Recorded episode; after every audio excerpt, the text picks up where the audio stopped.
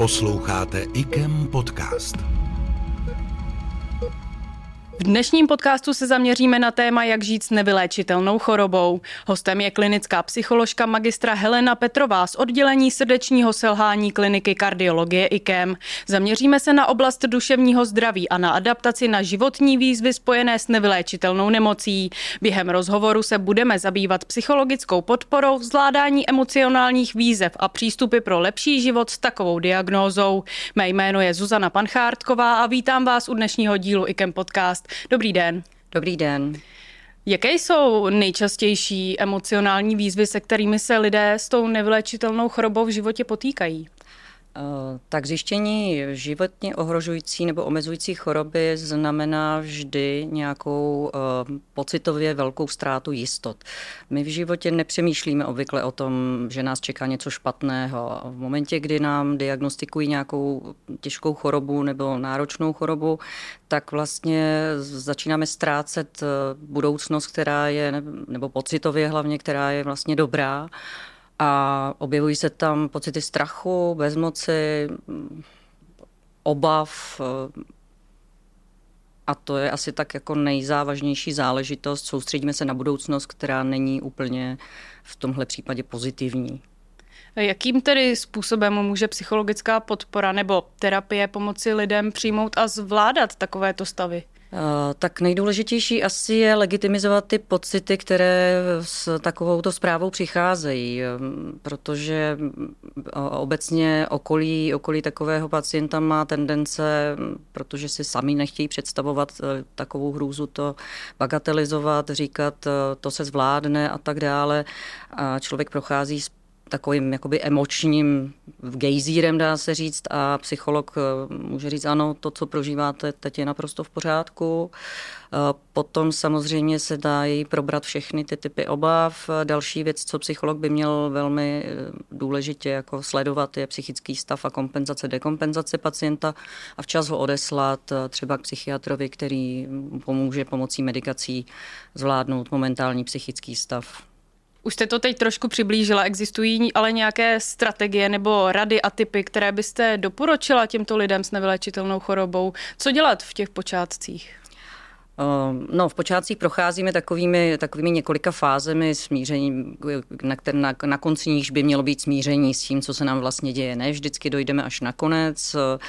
Asi jedna z nejdůležitějších věcí je zaměřit se, zkusit se zaměřit s pacientem na současnost, na to, co je teď, protože oni často žijí tím, co je čeká, jak eh, se to bude zhoršovat, eh, o co všechno budou přicházet a vlastně zapomínají žít teď. Jo, že teď ještě je ta situace třeba celkem dobrá, teď se jako dá ještě dělat toto a toto a žijí vlastně jenom tou obavou. Takže zaměřit se na to, co je teď a co teď aktuálně můžu, to je jedna asi z nejdůležitějších věcí eh, potom hledat eh, cesty, eh, kterými lze něco, co už třeba není možné normálně absolvovat, absolvovat, čili pomo- různý, pomocí různých záležitostí, dejme tomu pacient se někam chce dostat, už tam není schopen dojít, tak se dívat na to, jestli, jestli nemůžeme využít něčeho, co by nás tam odvezlo a tak dále. Říká se, že je vždycky důležitý ten pozitivní přístup, ale je to vždycky jenom ten pozitivní přístup? No víte, já nevím, co to pozitivní přístup je. Jo. Ono se to teď skloňuje často, ale co to přesně znamená? Je to, budeme vše, ve všem vidět jenom to dobré? To není možné. Že jo. Některé věci nejsou dobré. Když si je zveme ze zhora, ze zdola, eh, mně tohle přijde, že se to teď hodně, hodně říká, ale vlastně málo kdo je schopen vysvětlit, co to pozitivní přístup je. Pokud to, pokud to bude tak, že v každé situaci se snažím najít spíš to pozitivní nebo něco pozitivního, aspoň malinko něčeho pozitivního, tak dobře, ale za každou cenu to asi nejde. Můžeme si tedy nějakým způsobem posílit, řekněme, svoji psychickou odolnost? No tak eh, tu si může posílit každý, jak zdravý, tak nemocný. Ale zase jsou na to obecné rady, které, které můžou využívat eh, jak zdraví, tak nemocní, ale eh, pro nemocné to asi v tuhle chvíli není téma. Pokud někdo zjistí, že je velmi vážně nemocný, tak potřebuje hlavně tu situaci nějak zvládnout.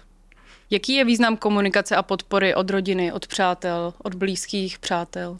Eh, tak ten je naprosto zásadní, ale zase záleží na tom, z jakého prostředí pocházíme, jak jsme zvyklí doma komunikovat, jestli se bavíme otevřeně nebo nebavíme. Eh, někdy dostaneme, dostane nemocný podporu od eh, lidí, kteří jsou třeba vzdálenější, ale jsou schopni unášet i těžká témata.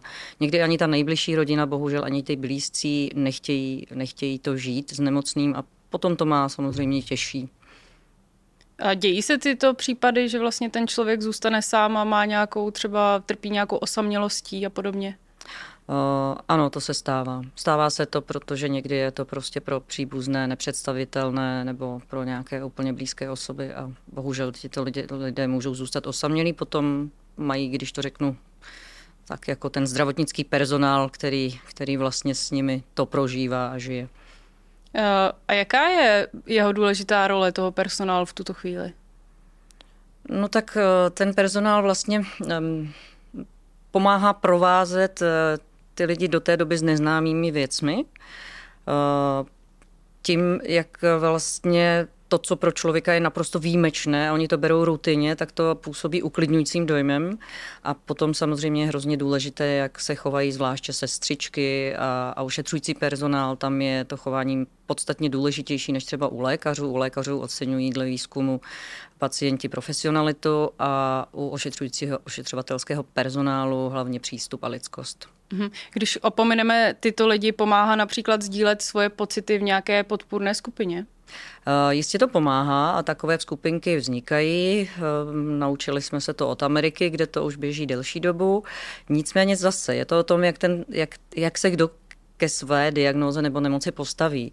Není úplně dobré asi zabřednout úplně do toho, jsem nemocný a zase to souvisí s tím, kolik jakoby té nemoci prostoru v tom životě dáme. Takže skupinky jsou skvělé, sdílejí si tam různé zkušenosti, ale zase pokud člověk začne žít nebo pouze tím a může, ono je to velký motivátor, tak, tak nakonec vlastně bude na takovém malém ostrůvku s těmi ostatními nemocnými, ale trošku se vytratí z toho svého sociálního života. Máte nějaké příklady příběhu lidí, které jste doprovázela na jejich cestě, aby si lidi mohli vzít inspiraci, jestli se podělíte o nějaký mm, příběh, kde se podařilo nalézt ten smysl života a nějakého důstojného třeba dožití? No, tak těch příběhů je strašně moc. Asi nevím, eh, který bych vypíchla, ale nevím, jsou některé, některé jsou jako hodně smutné, třeba když jako mladá slečna, která prostě tušila, že to nedopadne dobře, Eh, přenechala vzkaz svým rodičům, že jsou to nejlepší rodiče na světě, ať si jistě pořídí dítě a, a prostě jsou to, jsou, to, jsou to hodně, hodně zásadní příběhy a hodně smutný a přitom krásný. Já nejsem schopná asi vypíchnout nějak jeden nebo několik jich tady teď předložit.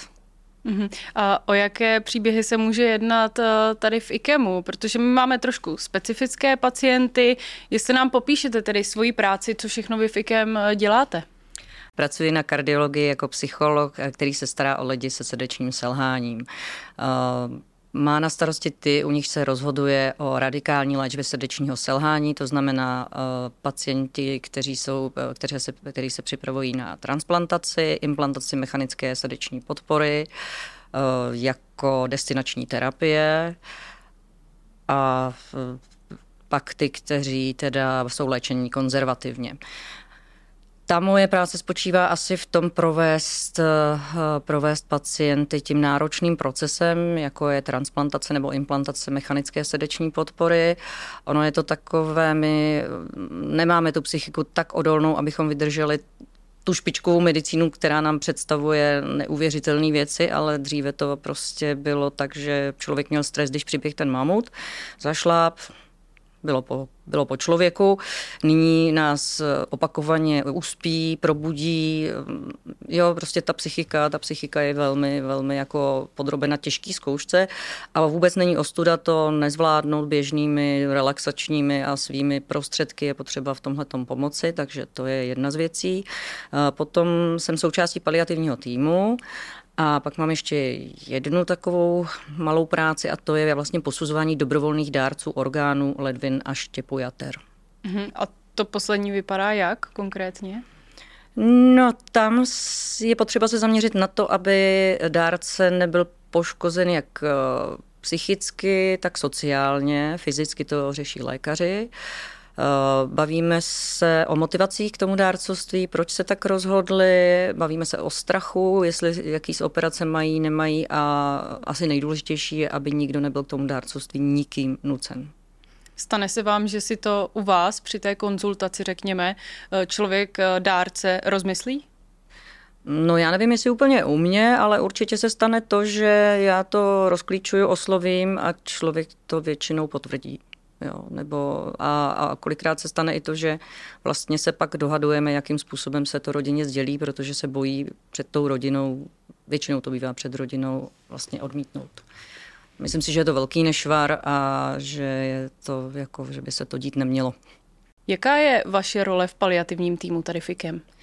No tak v paliativním týmu funguji jako psycholog eh, pro pacienta a pak pro příbuzné a někdy teda později pozůstalé. Eh, pokud se léčba nedaří nebo vlastně docházíme v rámci vzácného onemocnění eh, nevyléčitelného ke konci, tak si myslím, že paliativní tým je velmi důležitou součástí, umožní pacientovi prožít i vlastně závěr života tak, jak víceméně chce, pokud to technické podmínky dovolí a rodina je souhlasná. A dále to má velký význam pro ty blízké pacienta, kteří jsou schopni vlastně udělat, udělat všechno, co vlastně mohou v dané situaci. A ukázalo se, že je to obrovská prevence patologického truchlení posléze, takže provázíme jak pacienty, tak jejich blízké. Mě možná ještě zajímá, jaká přání třeba mají takovýto pacienti úplně obyčejná. Třeba vidět tu hrušku ještě doma na zahradě, dostat se domů. Jo, nejsou to žádné velké věci. Nebo se oženit, což se taky podaří. Jsme schopni zrealizovat i s defikem. Už se to někdy stalo? Ano. Že jsme měli svatbu tady fikem? Ano. To teda nebyl pacient paliativní, ale byl to pacient, který šel na závažnou operaci, rizikovou a když jsme se bavili o tom, jestli ho něco tíží, tak říkal, že vlastně ho tíží, že si nevzal tu matku svého malého synka. Tak jsem tak nějak zmínila, že by to asi jako bylo realizovatelné a opravdu přišly paní úřednice a oddali je. A všechno to dobře dopadlo, on tu operaci zvládnul a jsou v pořádku, ale, ale hodně ho to uklidnilo. Tak to jsou Konkrétně, jak se naši pacienti k vám dostanou? Dostanou na vás nějaký kontakt nebo jak se o vás dozvědí, o vaší práci? No, mně bývají eh, vypisovány konzília, eh, dobrovolní dárci orgánů, tam jsou též vypisované ambulantní návštěvy a vlastně co se týče pacientů srdečního selhání, tak eh, tam též se o nich dozvídám, když se řeší, jakou cestou se povede jejich léčba. Na závěr ještě otázka, eh, taky se to teď dost často probírá, jaký je vztah mezi fyzickým a duševním zdravím při tom životě s nevyléčitelnou chorobou, jestli to zkrátka může se navzájem ovlivňovat. No tak samozřejmě, že se to ovlivňuje, to je asi, to je asi docela, docela už známá záležitost.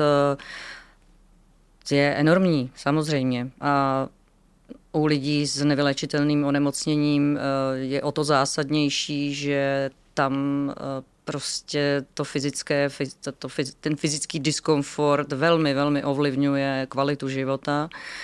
A proto je důležité, aby se ten člověk naučil takzvaně sám se sebou pracovat. A musím říct, že jako nejšikovnější pacienti byli ti, kteří eh, vlastně přiznali tu roli, tu obrovskou roli, kterou ta nemoc jako v životě má.